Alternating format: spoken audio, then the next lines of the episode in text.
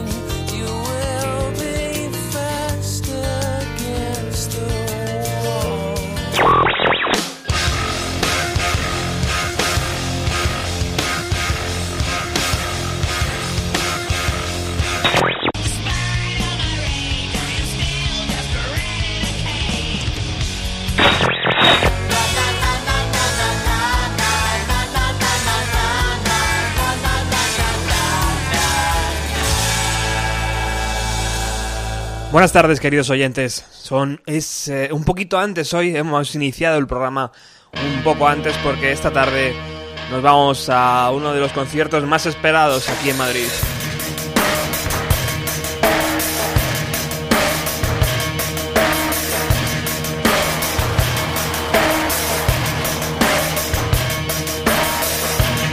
Hablamos de la banda Placebo.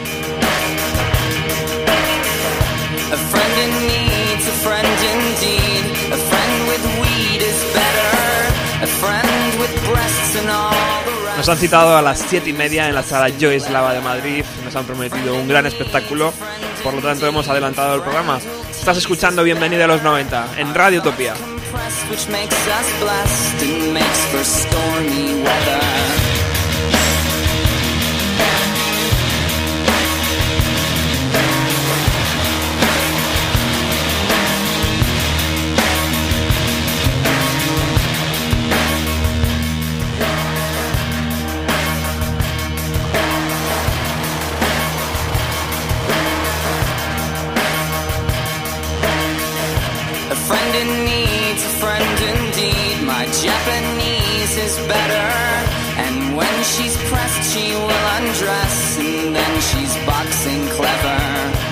friend in need, a friend indeed. A friend who bleeds is better. My friend confessed she passed the test, and we will never sever. Days dawning.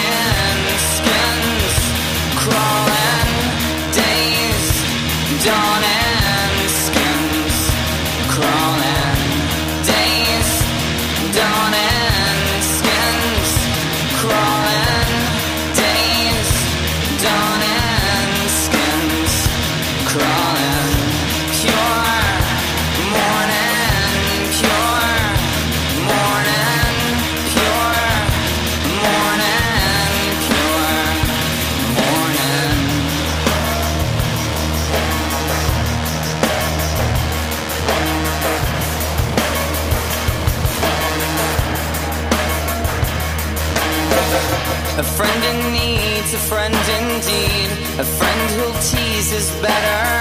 Our thoughts compressed, which makes us blessed and makes for stormy weather.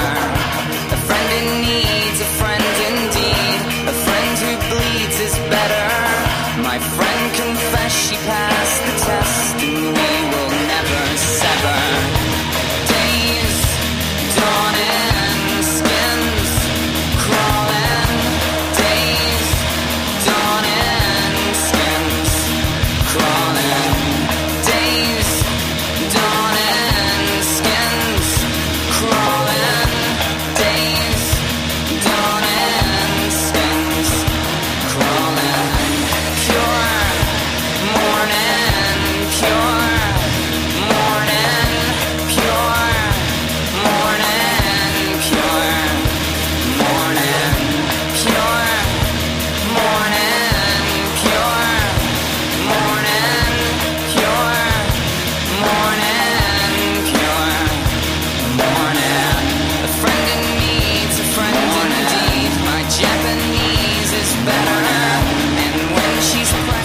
Placebo que se encontrará esta tarde dando un concierto en la sala Joy Slava de Madrid y del que daremos muy buena cuenta eh, el próximo jueves en el programa.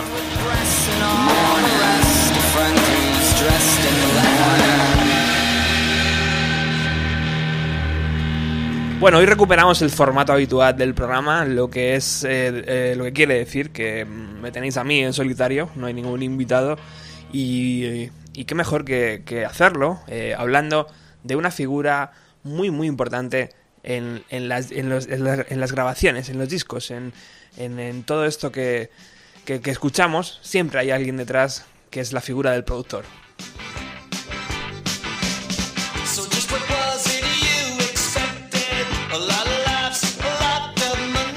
Una persona que está en la sombra, pero que es capaz de hacer de un disco eh, algo fundamental, algo que se venda o que sea una catástrofe.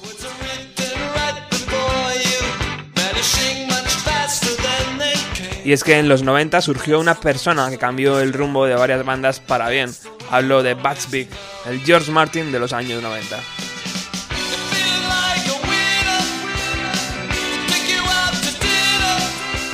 Brian Bigorson, así es su nombre, es, nace el día 2 de agosto de 1955 en Wisconsin, Estados Unidos, por lo que está a punto de cumplir 58 añitos. Es hijo de un profesor de música, estudió piano durante seis años hasta que un día The Who se cruzó en su vida y decidió cambiarlo todo por una batería que le costó unos 60 dólares.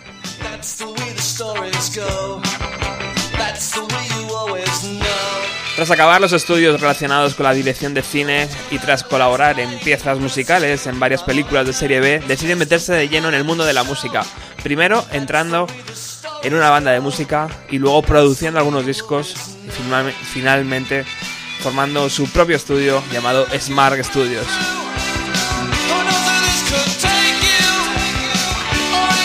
Una de esas primeras bandas se llamaba Spooner, que es la que estamos escuchando de fondo, eh, y estaba formada por el guitarrista Doc Edison y Dave Benton en 1974.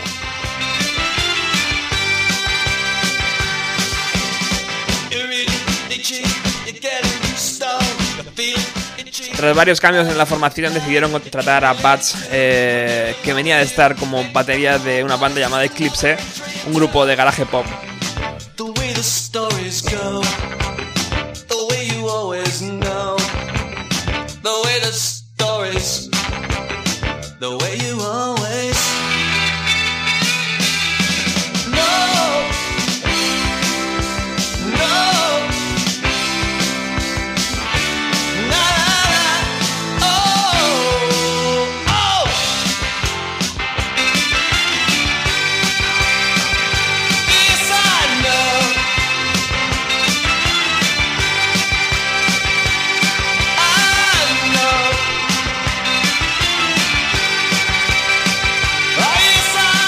Spooner logró un notable éxito en Madison, en su pueblo natal, lo que les llevó a grabar un par de discos antes de separarse a mediados de los años 80.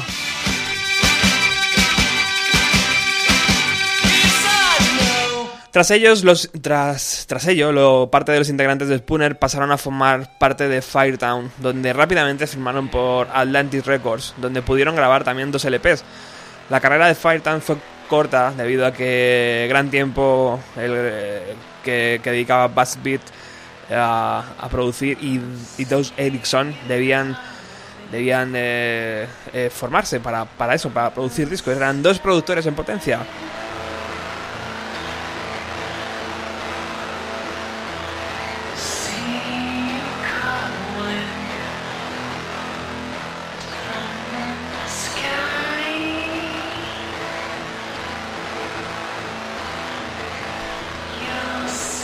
Por eso nuestro hombre, Batsbeat, eh, se pone a producir discos en su pequeño estudio a un coste asequible y recibe una llamada. Esa llamada llega desde Chicago.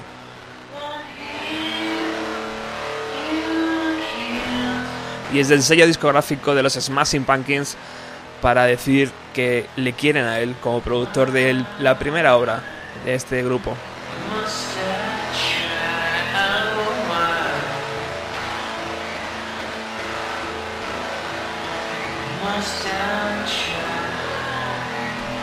Las sesiones de trabajo comenzaron en diciembre de 1990 en los estudios de Bats Beat Smart Studios y finalizaron en marzo de 1991.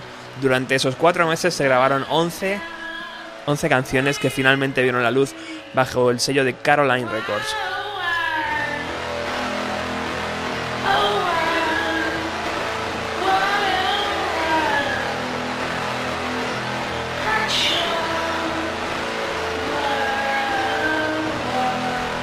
Este primer trabajo, llamado Kiss, logró colocar tanto a la banda como al productor en un buen sitio gracias al sonido conseguido de las guitarras, alejado totalmente del sonido ochentero al que estábamos acostumbrados.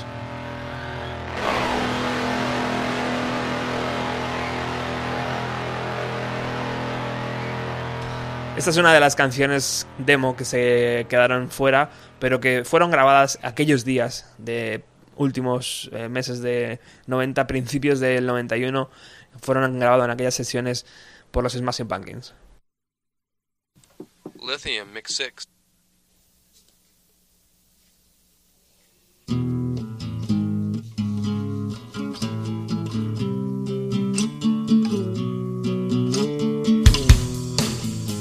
En abril de 1990 Nirvana se encontraba dando forma a lo que iba a ser su segundo disco, con Sub Pop.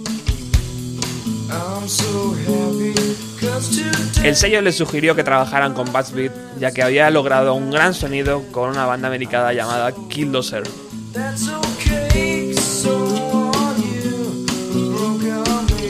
Tras grabar ocho temas en los estudios de Bats, quedaron en que la banda volvería a grabar, pero el productor no recibió noticias.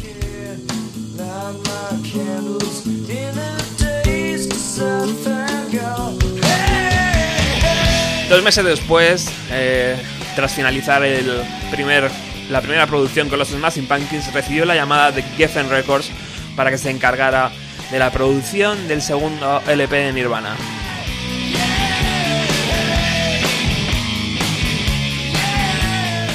Con un coste total de 65 mil dólares, la banda y el productor viajaron a los estudios Sound City de Los Ángeles, donde decidieron grabar canciones que más tarde revolucionarían la música.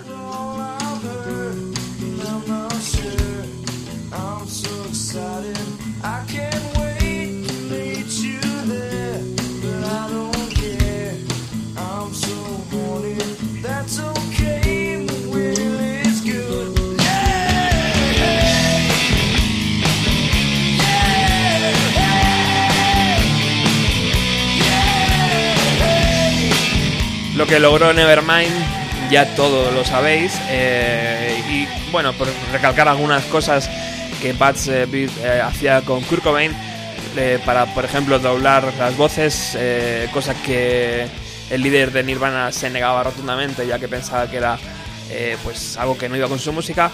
El, productor le decía, no te preocupes, esto, esto lo hacía John Lennon en los discos de los Beatles, cosa que parece que calmaba a Kurt Cobain y accedía a ello.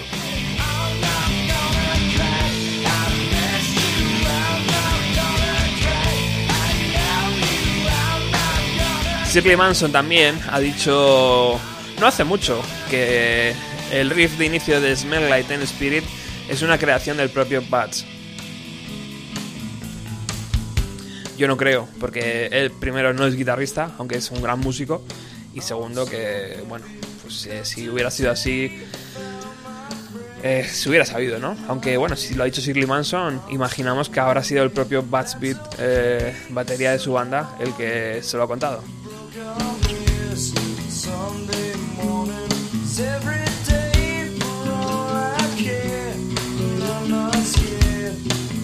my kid.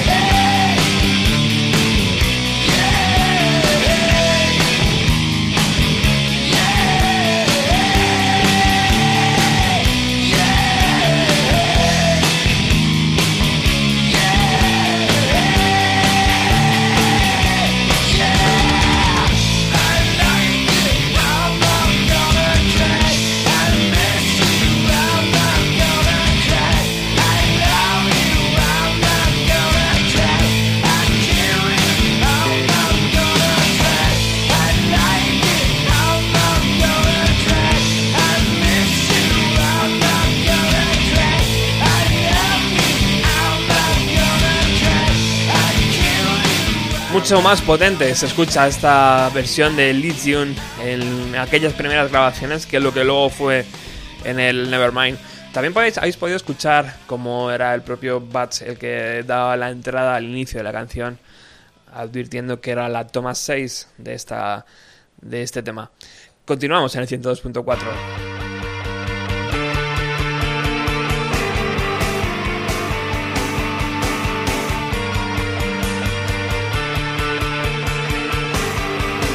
Debieron quedar contentos los amigos de Nirvana con el resultado de Nevermind, ya que Sonic Youth llamó al productor un año después para producir el séptimo disco de la banda, bajo el título de Dirty.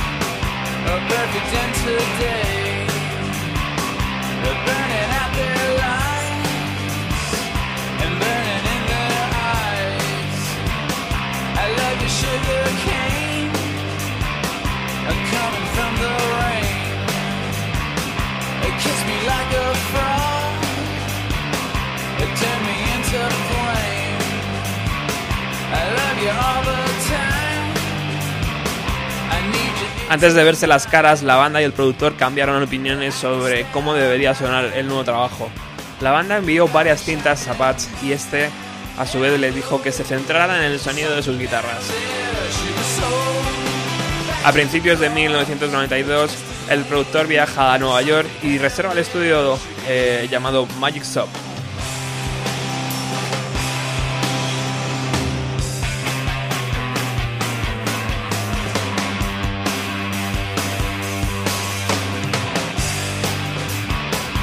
BuzzFeed recuerda aquella grabación de Dirty de los Sonic Youth como algo eh, donde tenía que buscar el equilibrio entre las largas composiciones que, que estaban haciendo la, banda en sus demos y, el sonido de las guitarras y el buscar una fórmula para que fuera amable para el gran público.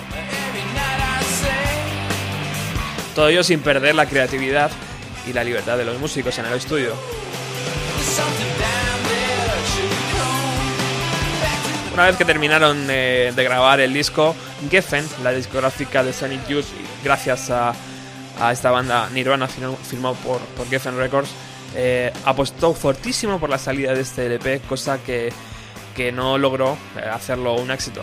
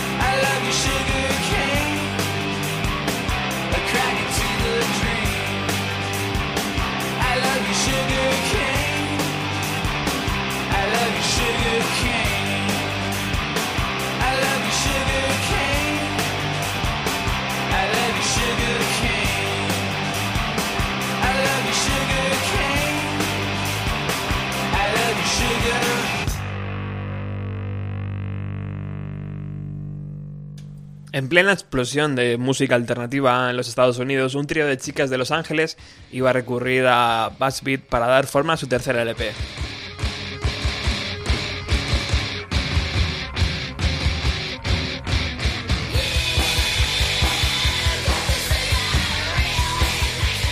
Hablamos de L7. Las chicas terminaron de grabar este disco que apenas dura 40 minutos a principios de 1992 y lograron hacerse un nombre dentro de la escena.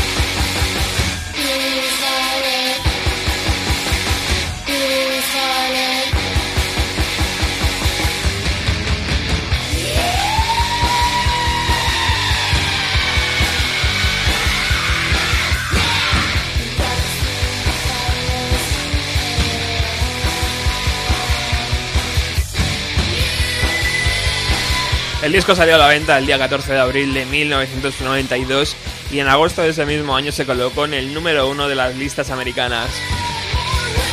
Cosa que les ayudó muchísimo a girar por, su propio país y a también eh, hacer excursiones a, a Europa abriendo conciertos para Sonic Youth o Nirvana.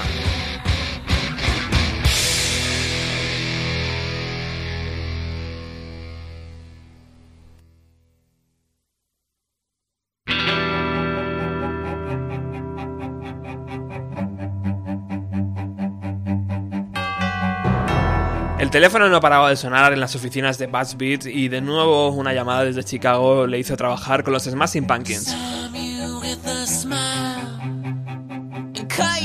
Pero esta vez se iba a encontrar un trabajo totalmente diferente al que realizó con la banda en su primera obra.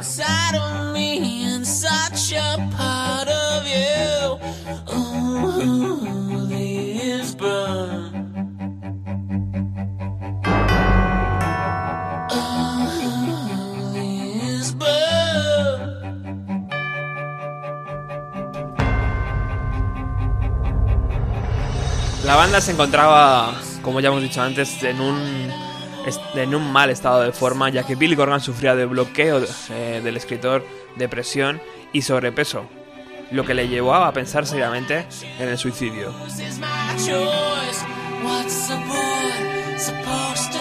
Jimmy Chamberlain, el batería, se metió de lleno en el mundo de la heroína.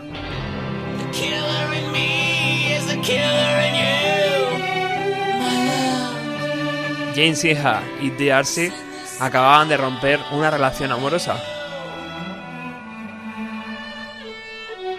Una relación entre ellos dos, además.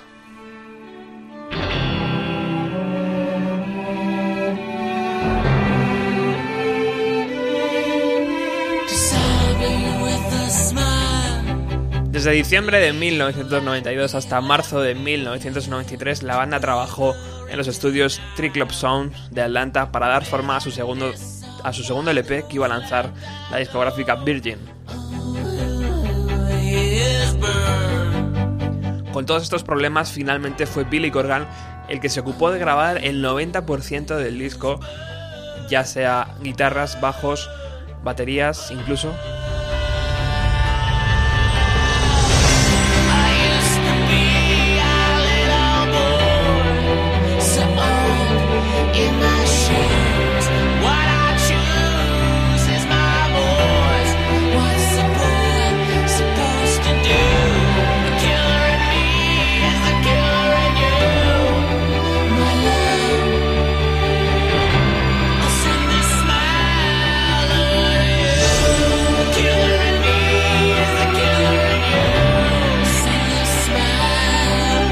Un LP que es fundamental si quieres entender los 90. Este Simon's Dream de Smashing Pumpkins. Producido bajo la tutela de Beat. Hoy hablamos en Bienvenido a los 90 de la figura del productor, esa que te puede hacer lograr el mayor éxito absoluto o que tu disco no se venda ni en las gasolineras.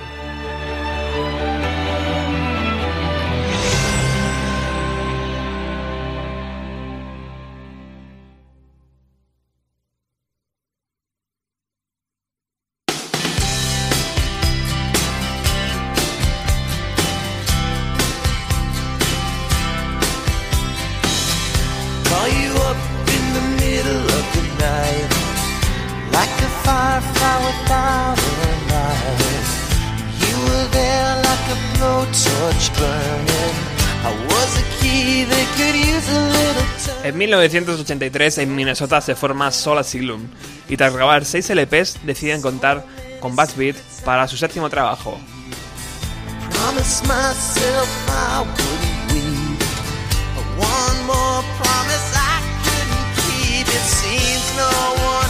Un trabajo que iba a editar el sello Columbia y que, y que llevaba por título Let Your Dim Light Shine. Se empezó a grabar a finales de 1994 y terminó en marzo de 1995.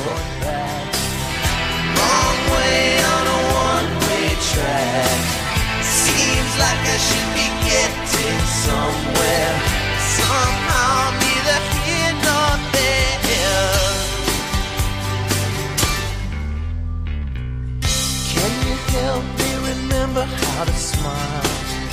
Make it somehow all seem worthwhile.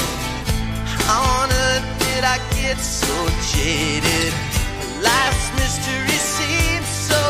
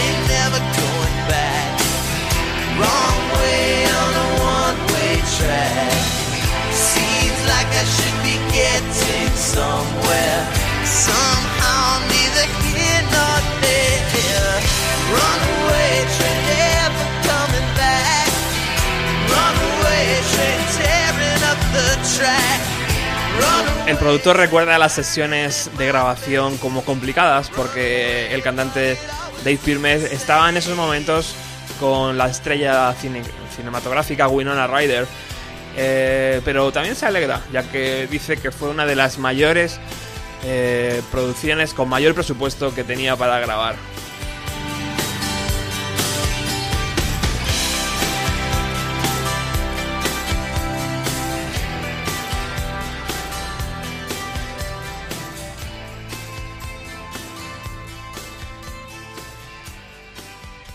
Sol Asylum. Ahí teníamos este magnífico tema que les ayudó a abrirse camino, pero que con el tiempo se han ido diluyendo y que prácticamente a día de hoy son un recuerdo de los 90.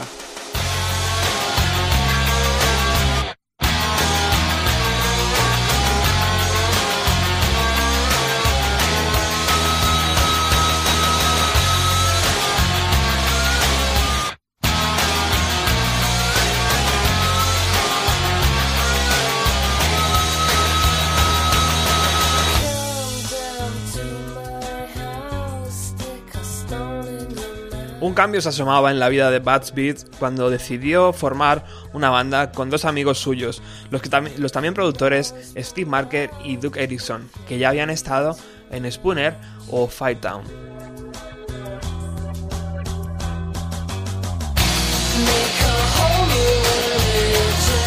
Los tres productores se quedan con la boca abierta, eh, con la presencia y la voz de una chica irlandesa que salía en la NTV con una banda llamada Angel Fierce.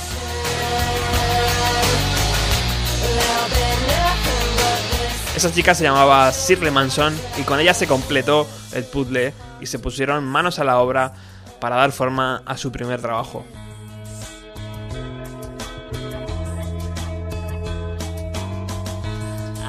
Las sesiones comenzaron en abril de 1994 y concluyeron en mayo de 1995.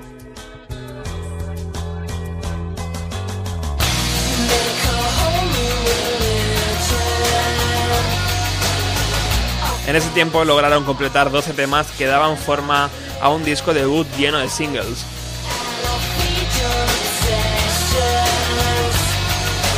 Decidieron llamarse Garbage y el muro de sonido, cuidado y una actitud agresiva de su vocalista estaban en la calle. Si a todo ello además le sumamos las letras punzantes, les hizo, les hizo estar en los mejores festivales de verano y sus vídeos no dejaban de salir en la MTV.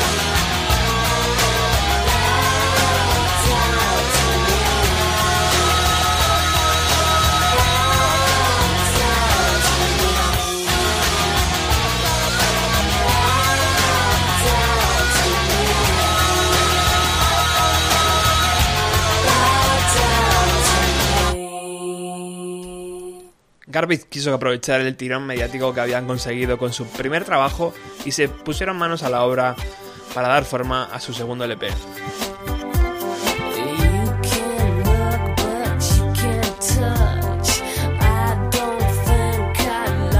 Por eso en marzo de 1997 se metieron el estudio y no salieron hasta febrero del 98 dando forma a este segundo trabajo.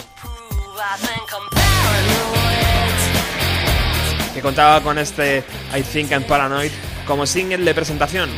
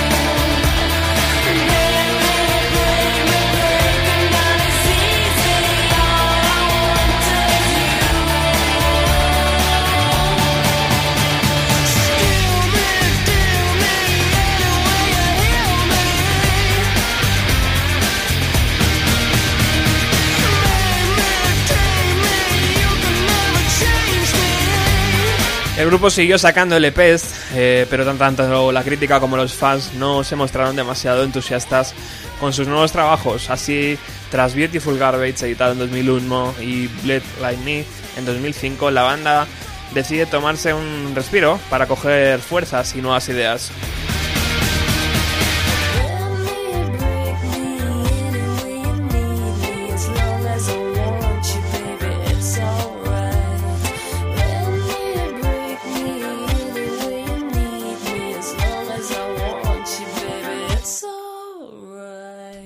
Es el momento en el que el músico da el relevo al productor y Bats se encarga de nuevos trabajos produciendo a muchas bandas.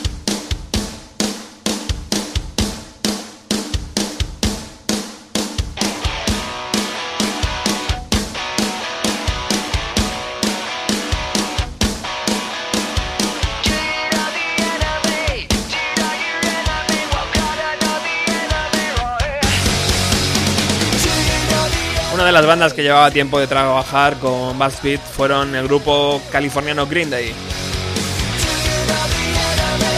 Además, no lo tenían nada fácil tras el masivo éxito eh, que la banda cosechó con American Idiot. De hecho, la banda se tiró año y medio grabando material por diferentes estudios a lo largo y ancho de Estados Unidos. La presión y la autoexigencia del grupo estaban ahogando la creatividad, cosa que el productor supo jugar bien, quitando presión al grupo e intentando que disfrutaran del placer de tocar música.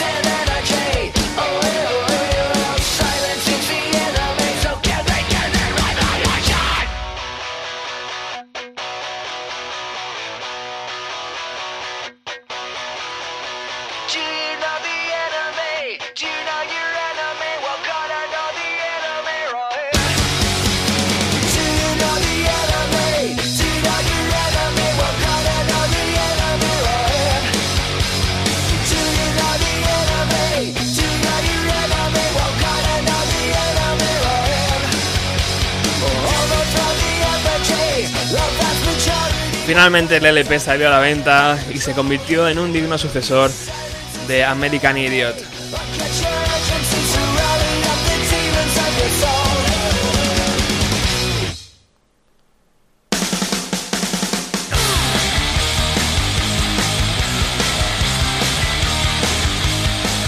Continuamos con The Sadways, la banda inglesa que entra a grabar su segundo LP el día 4 de junio del 2007 en unos estudios situados en Los Ángeles.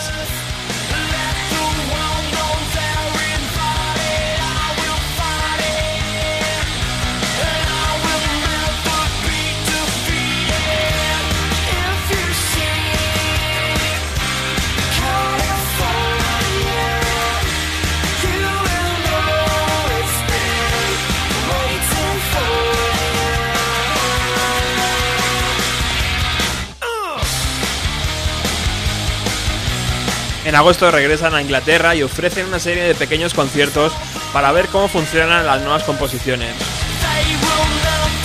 También deciden participar en el Festival de Reading y regresan a Los Ángeles para finalizar la grabación, que se alarga hasta el día 17 de octubre y donde Bad juega el papel de productor fundamental, claro.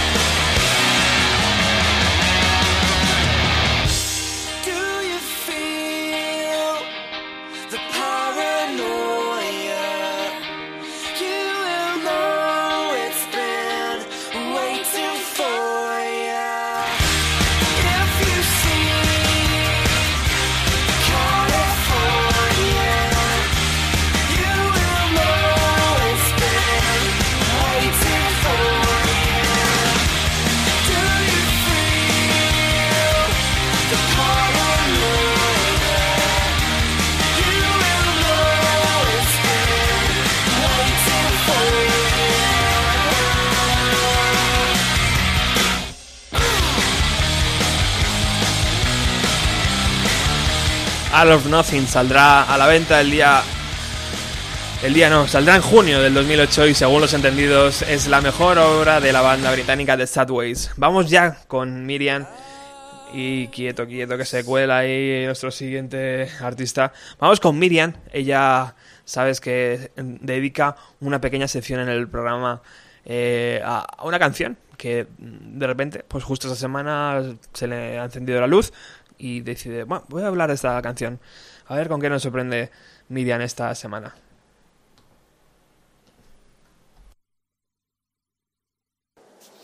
Hola, hoy he decidido arriesgarme un poquito más y poneros una canción, una delicia de canción, titulada Carrick Fergus. Es una canción de folk irlandesa llamada así por la ciudad de Carrickfergus, en County Antrim, en, el norte de Irlanda. Los orígenes de la canción son desconocidos, yo creo que por eso la hace un poquito más, como más misteriosa, que me atraiga, me atraiga más. Es una canción que ha sido interpretada y versionada por innumerables artistas, entre ellos The Dubliners, Brian Ferry, Dominic Bean, Van Morrison, que yo creo que es la, la versión más famosa. Y la que voy a poner yo hoy es la de Joan Baez, que para hablar de esta mujer yo creo que sobran las, las palabras. Nacida el 9 de enero de 1941 en Staten Island, en Nueva York, en Estados Unidos. Es cantante, compositora, cantautora, activista y fue conocida o la llamaban la reina de la canción protesta y bueno, creo que no hace falta hablar más de ella porque ya de por sí su nombre habla por sí solo. Así que os dejo ahí la canción y espero que la disfrutéis.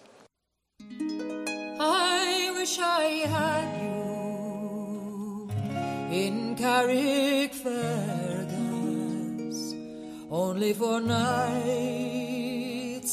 in Ballygrand. I would swim over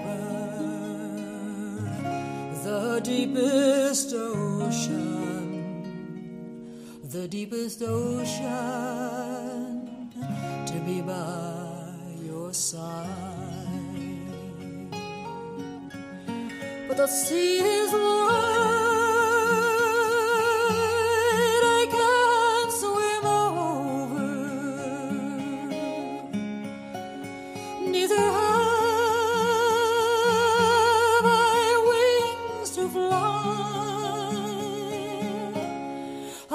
wish I could find me a handy boatman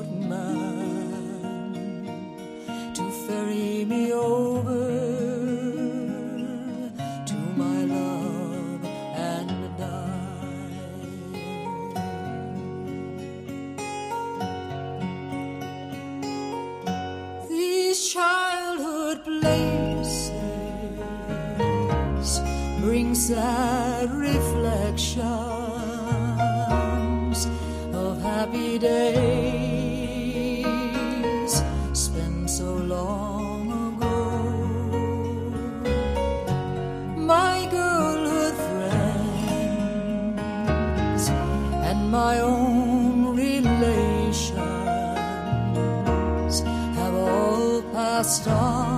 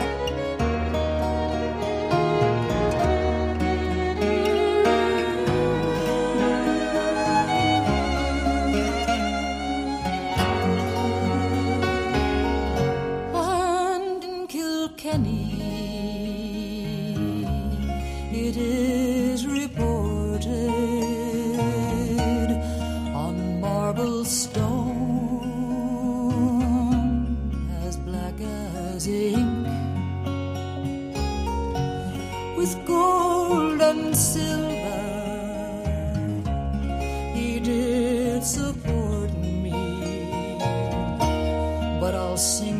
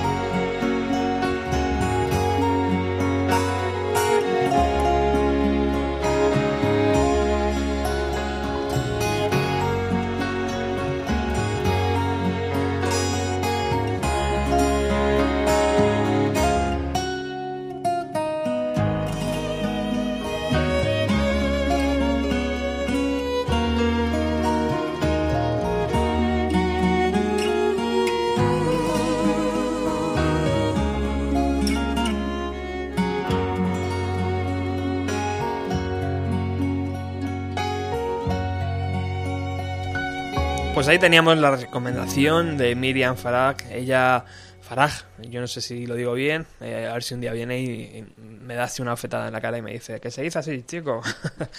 Eh, la recomendación de Miriam, que como sabéis, todas las semanas tiene un pequeño espacio en Bienvenido a los 90 y para mí es un placer que esté aquí.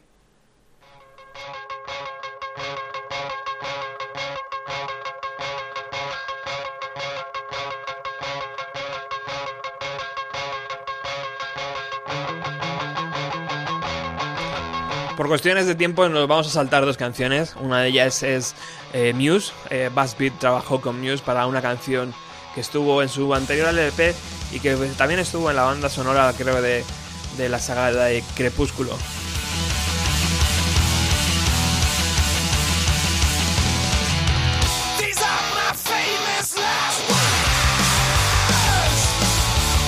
Y también nos vamos a saltar una canción con eh, Jimmy Edgar, eh, porque bueno, tampoco tenemos tiempo.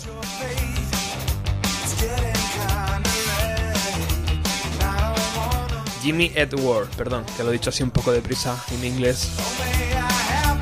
Nos centramos en los Foo Fighters. Eh, llegamos en un momento clave en la historia de Bad Beat como productor porque un poco cierra el círculo volviendo a grabar con Dave Grohl y Chris Novoselic el séptimo LP de estudio de la banda Foo Fighters. No trabajaban juntos desde la grabación de Nevermind. Además, para esta producción, Dave quiso recuperar el viejo método de grabar analógicamente los instrumentos, alejándose de todos los programas informáticos que hoy en día se utilizan en las, en las producciones para redondear el sonido. La idea, según el propio Grohl, era buscar la imperfección humana dentro de las canciones.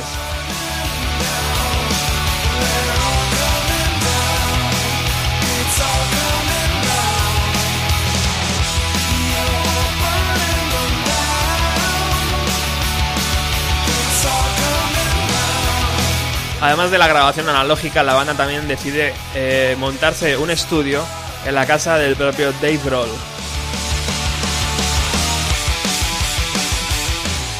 Y en esa casa deciden grabar de la, desde la primera hasta la última canción rodeados de familia, de niños, de barbacoa, de piscina y de todo.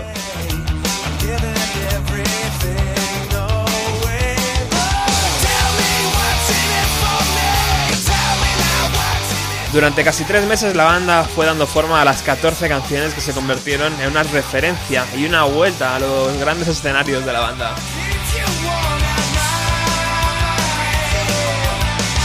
Todo ello está claro con las grandes composiciones que Dave Grohl nos tiene acostumbrados. Además todo ello quedó registrado en un DVD, en un documental hay un momento que a mí me encanta y que refleja muy bien lo que es un productor. Eh, es el momento en que, se suben a los coches. Eh, se, suben al coche de Dave Roll, al coche de batería creo que es, e incluso al coche de Bad para escuchar la mezcla del disco. Lo llevan en un CD y lo meten en el equipo del coche para ver cómo suena.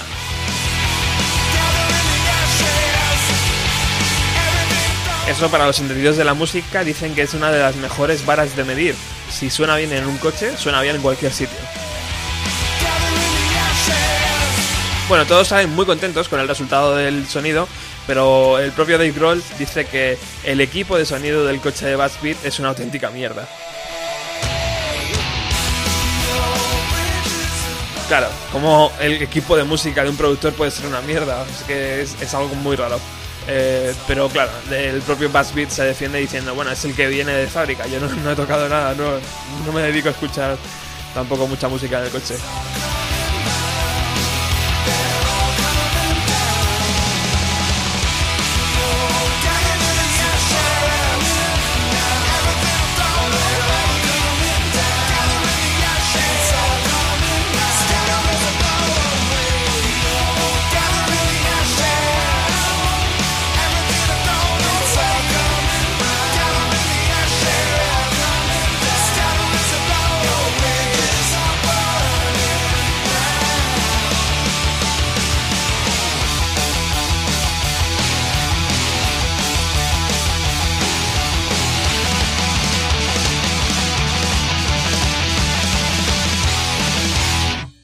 Lo que está claro es que con este LP los Foo Fighters eh, volvieron otra vez a estar en la palestra y les ha servido, pues como vamos, como un ejemplo perfecto de cómo se puede grabar analógicamente un disco sin la ayuda de todo el Pro Tools y toda esta ayuda informática.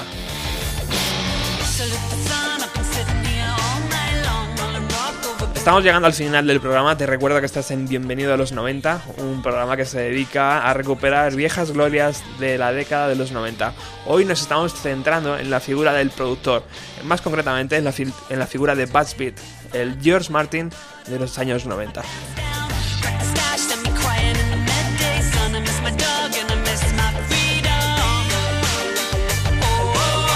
También te recordamos que hoy hemos, eh, hemos venido un poquito antes porque nos vamos corriendo al concierto de Placebo que se va a celebrar en la Joyslava de Madrid.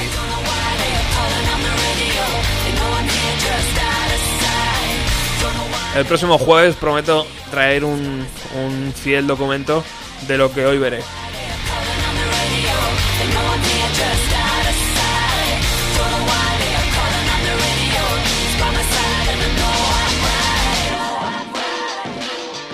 Y también os recomiendo fielmente, eh, fergosamente, como se diga, este sábado en el, en el Perro, en la sala El Perro eh, de Madrid, eh, un grupo de Barcelona que ya ha pasado por nuestro programa llamado Deep Brothers.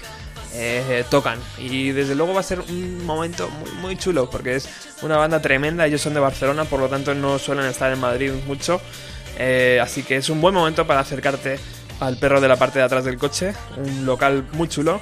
El sábado, a eso de las 8 y media 9, creo que estarán ya preparados. Eh, estos Dear Prudence, buscar eh, su Facebook, su Badcamp o algo así para escuchar, porque es una pasada las canciones de estos chicos.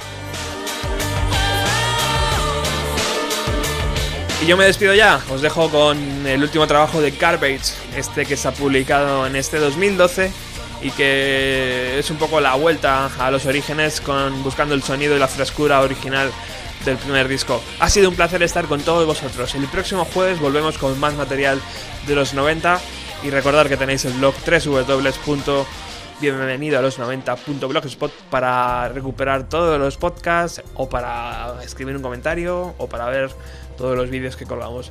Un fuerte abrazo, hasta el próximo jueves.